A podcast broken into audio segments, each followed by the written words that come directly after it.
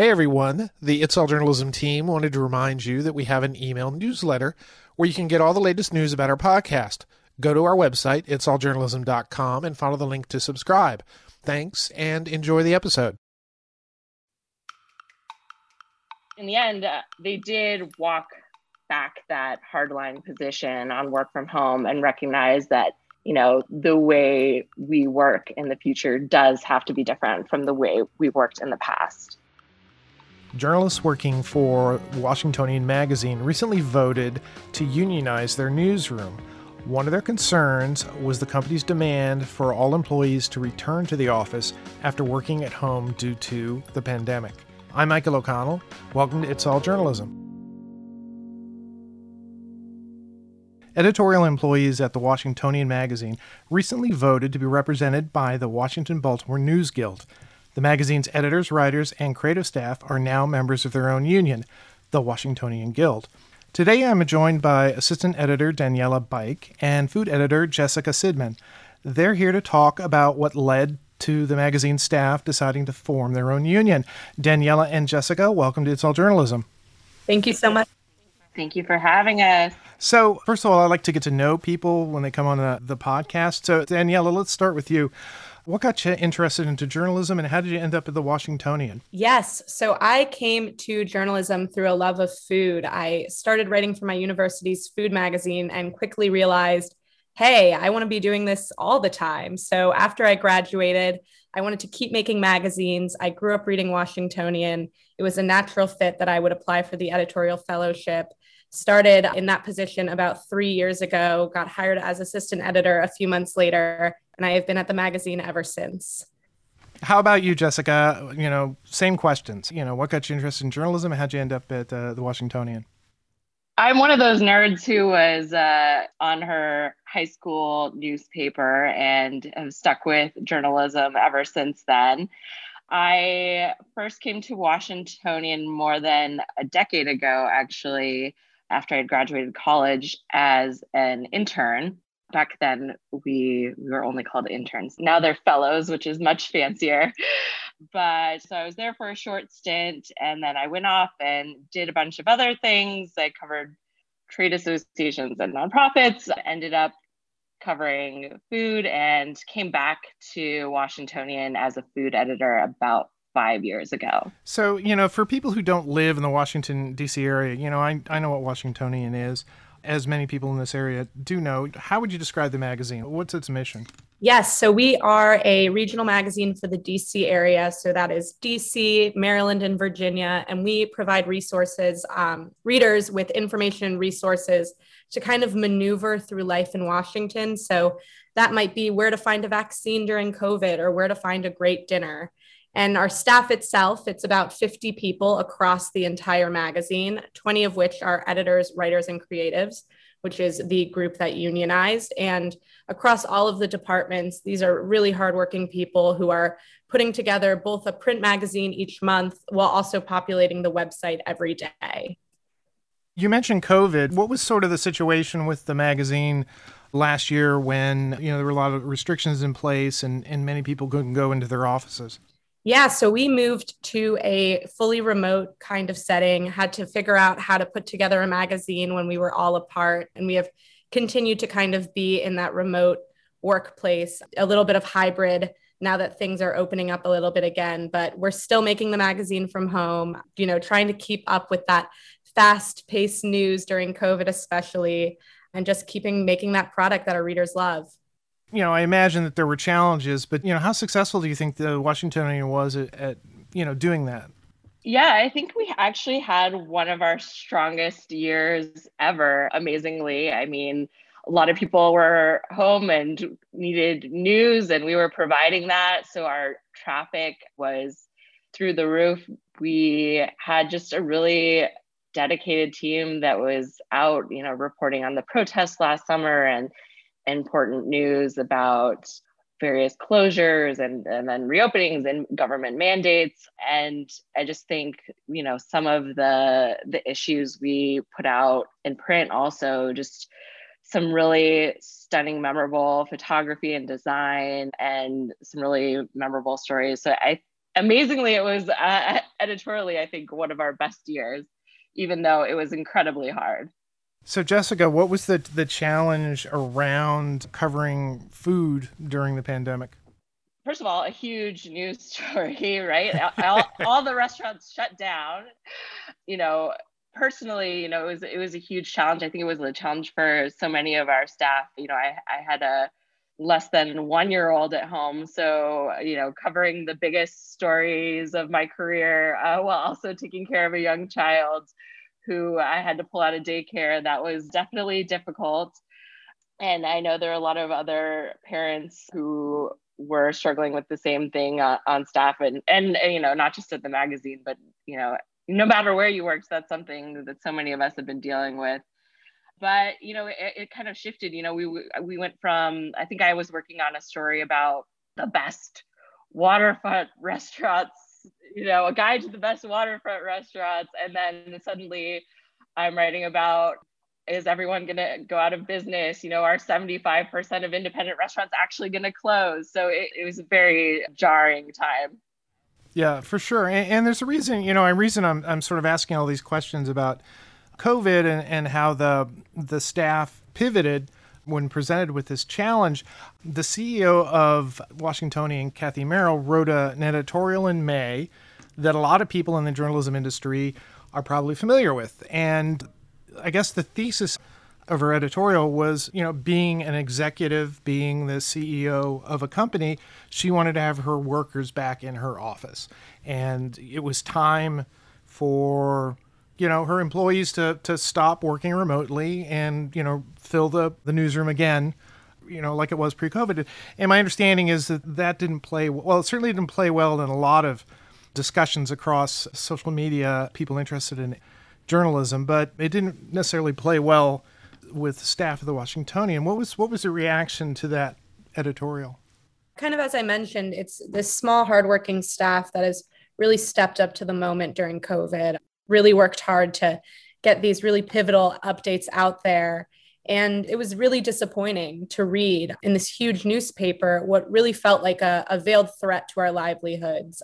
It really hurt to read. And so, you know, we came together and we agreed to take part in this one day work stoppage, opting not to post any content the day after the op ed was published, just to kind of show, hey, we don't agree with this. This hurt to read just to echo Daniella, you know, it was very demoralizing to read. And and one of the things that she'd written was that, you know, if employees aren't working in the office full time, five days a week, that employers have an incentive to turn them into contractors and not pay them benefits and other, you know, important parts of our, our livelihoods so you know yeah that was that was scary for us. We were wondering okay are our benefits at risk? You know are our jobs at risk?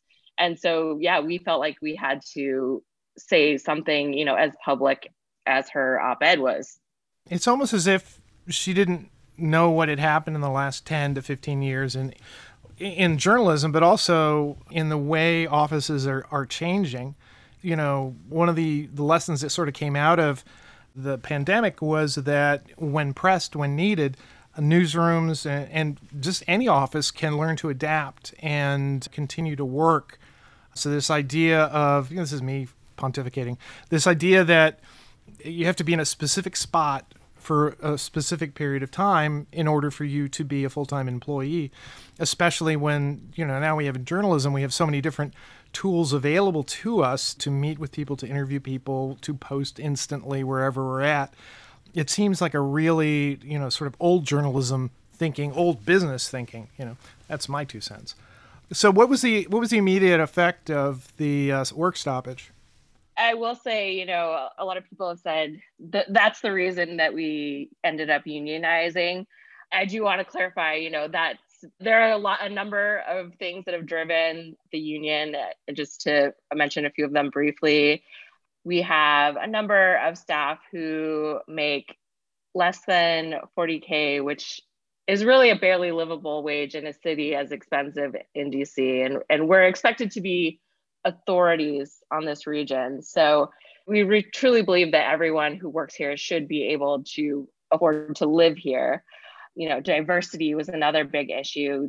The DC area is incredibly diverse, and we want our staff to reflect that. And we want to have more concrete policies that will encourage that. And I don't want to go too far down a rabbit hole, but there are a number of other policies and benefits that we think could be better and more on par with our media peers. But I, I will say about the op ed, it was a catalyst in a lot of ways for the union because it just hit home how important it was for us to have a stronger voice. You know, no one had had asked us under what circumstances we would feel comfortable returning to the office or whether we thought flexible schedules were a good idea. And when we we did that strike, we saw the power when we all stood together in solidarity. And there, you know, were some positive outcomes from that. You know, after the backlash, management did put together a committee of people from different departments to discuss a return to the office plan. And there was a staff wide survey about it.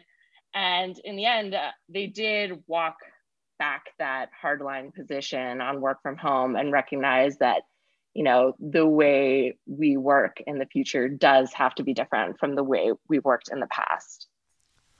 You know how universal was the sense in the newsroom that something needed to change and maybe the answer would be unionizing? Ever since i'd been at the magazine there had been chatter about unionizing and i think it's kind of picked up and dropped off over the years at different moments but you know i think that this was just kind of the moment that we all seized upon that like this is the time that we should do something. Was it difficult to convince everybody you know who was affected by this the staff member uh, members the editors the the reporters to do this? Or is there a sense of unanimity at the beginning no, it, it, really was not that difficult to get everyone on board with the union. Um, you know, we all had been texting, chatting after the op ed, and we're all in communication. And, you know, when the idea came up, we started having a bunch of meetings just you know on on zoom and what have you and from the get go, almost every single person was on board, and it's stayed that way from you know the beginning to now. You know, everyone felt like that was the right thing to do, and we've stuck together ever since. So, how do you form a union? I mean, I you know I could sit there and say, yeah, I think it'd be a good idea to to form a union, but what was the process that you had to go through? I mean, this is end of May, beginning of June, and here we are in August you know, what steps did you have to take? What decisions had to be made? Yes. So we were kind of ahead of the game because through that work stoppage, we already kind of had this solidarity going. So while a lot of unions start with a few people kind of having to go around and say, hey, this is what we're trying to do, we started off with really this critical mass of staff members who felt this was the right pathway forward. So from there, we started doing our research, talking to other journalists and unions, kind of going down that reporting rabbit hole to see who we should unionize with. We opted for the Washington Baltimore News Guild. We've been working with an amazing representative from the News Guild as we've moved this process forward. And from there, we started signing union cards indicating that members of our potential bargaining unit were interested in being represented by that union, coming together to organize, to talk about how we're going to go about going public, things like that. And from there, we had our big announcement day. We were told pretty much immediately that the union wouldn't be voluntarily recognized. So we said, hey, time to charge forward towards the election. We kept organizing, empowering the voting bloc with information. So anything from, hey, this is the role of a union in a workplace to how to fill out a ballot properly and we just kept organizing and kept the momentum going all the way through the election, which was just last week. And as you may know, the final tally of that was 15 yes, 2 no, which really affirmed what we knew from the start, which was that this union drive had broad support across our newsroom. When you say election, I mean, how is that officiated? What is it that you need to do? So basically, the way it works is your employer can ideally voluntarily recognize the union. which in our case did not happen. And in that situation, the union can have a vote with the National Labor Relations Board. And if you win the election, your employer is required legally required to recognize the union and then negotiate a contract with those employees in good faith. So you've had your election, you've won. Have you begun contract negotiations at this point? We haven't started yet. We are still kind of figuring out who will be going to the bargaining table to represent the union and really figuring out what our priorities are going to be once we get to that bargaining table. You know, I know we kind of touched a little bit on it about the conditions before you decided to form a, a union. As specific or in as broad terms as you feel are, are necessary, what are the main points that you think as you're going forward with this contract that you would want to pursue? You know, a little bit like I mentioned, bringing up some of the base salary for our junior staff who are making, in some cases, well under 40K is something that we've talked about. Again, you know, policies to encourage diversity, better parental leave, um, you know, more explicit editorial independence policies. There's a long list of things that we've discussed and we're in the process of of surveying our members to see you know what's going to be the most important to them and what we actually really want to push for in this contract. So that's a bit of a work in progress. Do you have a sense of how long this might take? You know some negotiations can take a year or two. You know the management at washingtonian has made it clear that they are not going to rush this that they may draw it out for quite a while. So we, you know, we're in it for the long haul. As long as it takes, we'll be there. So, what would you say to other newsrooms who think that maybe unionizing would be a good thing? You know, I feel like journalism is one of these professions where you put up with a lot for the cachet, right? There's kind of an attitude that you should just be happy or lucky to have a job writing for a publication. So a lot of times people, yeah, do put up with, you know, poor salaries and poor conditions. And, you know, employers can get away with that. But I do think there is a movement now where more workers are saying, more journalists are saying, you know, actually these things are important and we deserve to have them and we're going to stick up for ourselves and there's more to life than just the great byline.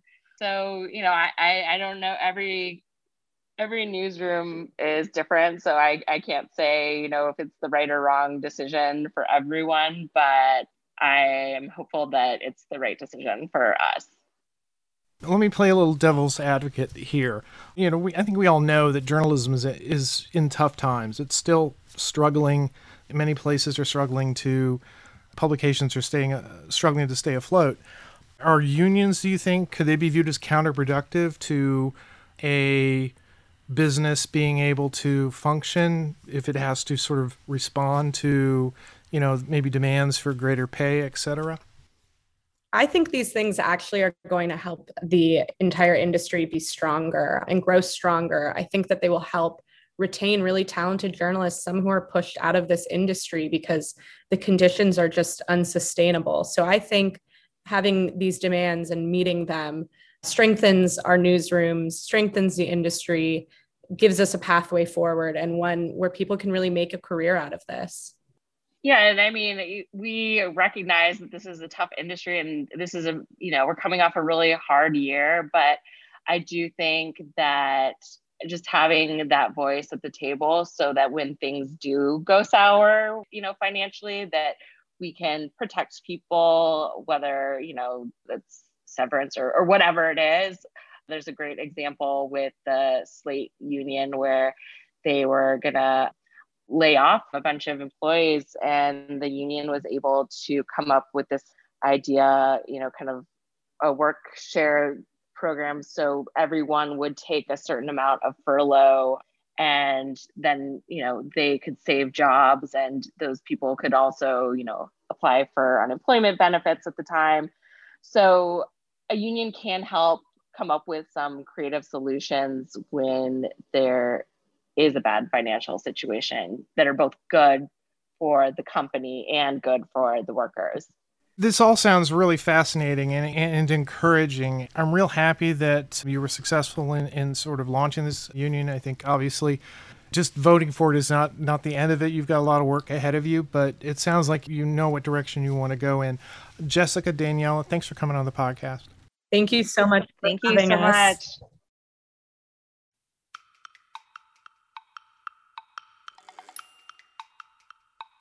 You've been listening to It's All Journalism, a weekly podcast about the people who make the news. You can find out more about us and download past episodes at itsalljournalism.com. While you're visiting our website, sign up for the It's All Journalism newsletter. You'll get all the latest info about our podcast, including episode notes and news about live events and upcoming interviews.